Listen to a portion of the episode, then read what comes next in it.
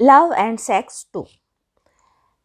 मैंने कई साल पहले जब अफ़गानिस्तान में औरतों के लिए एक ऑर्डर पास होते देखा तो मैं बहुत हैरान हो गई थी, जिसमें कहा गया था, जो औरतें अपने पति की इच्छा पूरी नहीं करने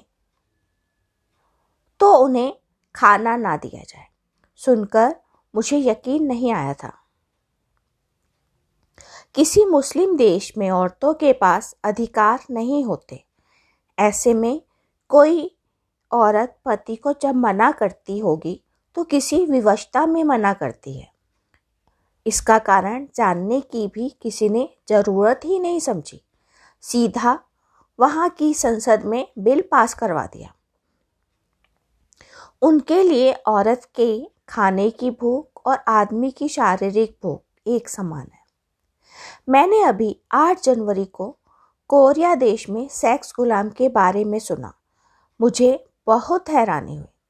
वहाँ सन 1910 से 1946 तक कोरिया और चीन जैसे देशों से गरीब घरों की लड़कियों को नौकरी के बहाने झूठ बोलकर जापान ले जाया जाता था। वहाँ उनके सैनिकों के हवाले उन्हें कर दिया जाता था।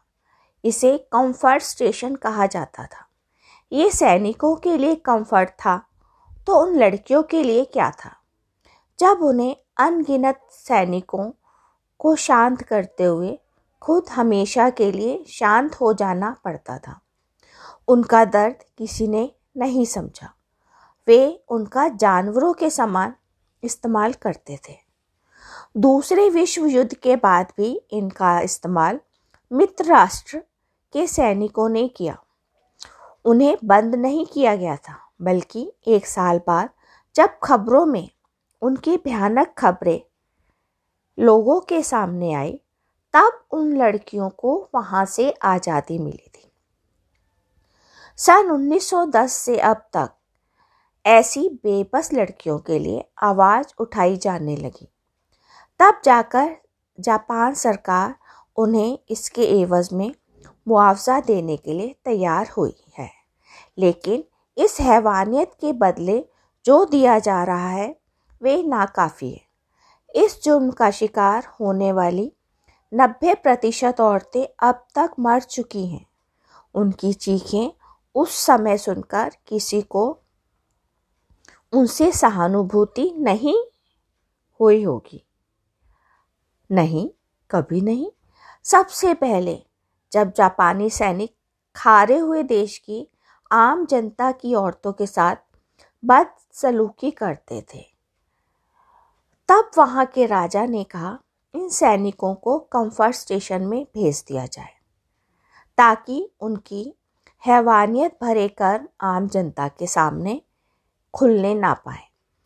इससे उन्हें अपमान महसूस होता था। लेकिन कंफर्ट स्टेशन की लड़कियों पर कितना भी जुल्म होने पर उनकी फरियाद सुनने वाला कोई नहीं था। जिन भी देशों में आक्रमण होता है, उन हारे हुए देशों की औरतों के साथ ऐसा ही बहशियाना सलूक किया जाता है। जो आदमी अपने घरों में सभ्य होते हैं, उनकी विपरीत परिस्थिति में व्यवहार एकदम बदल जाता है। जर्मनी के हिटलर को जितना बहशी समझते हैं। उससे ज़्यादा जब जर्मन और जापान हार गए थे, तब उनके देशों की औरतों के साथ, मित्र राष्ट्रों के सैनिकों ने ऐसे अमानवीय व्यवहार किए थे, जिनसे रूह काँप उठती है। आज भी जितने हारे हुए देश हैं, उनकी औरतों के बारे में जानकारी हासिल करके देखिए। उनके अस्तित्व के मायने ही खत्म हो जाते हैं।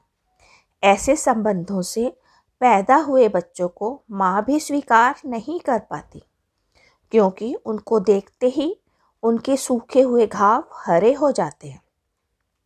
मैं इंसानी फितरत को बदलने के लिए मुहिम नहीं चला रही हूँ बल्कि आपके सामने केवल सच्चाई ला रही हूँ।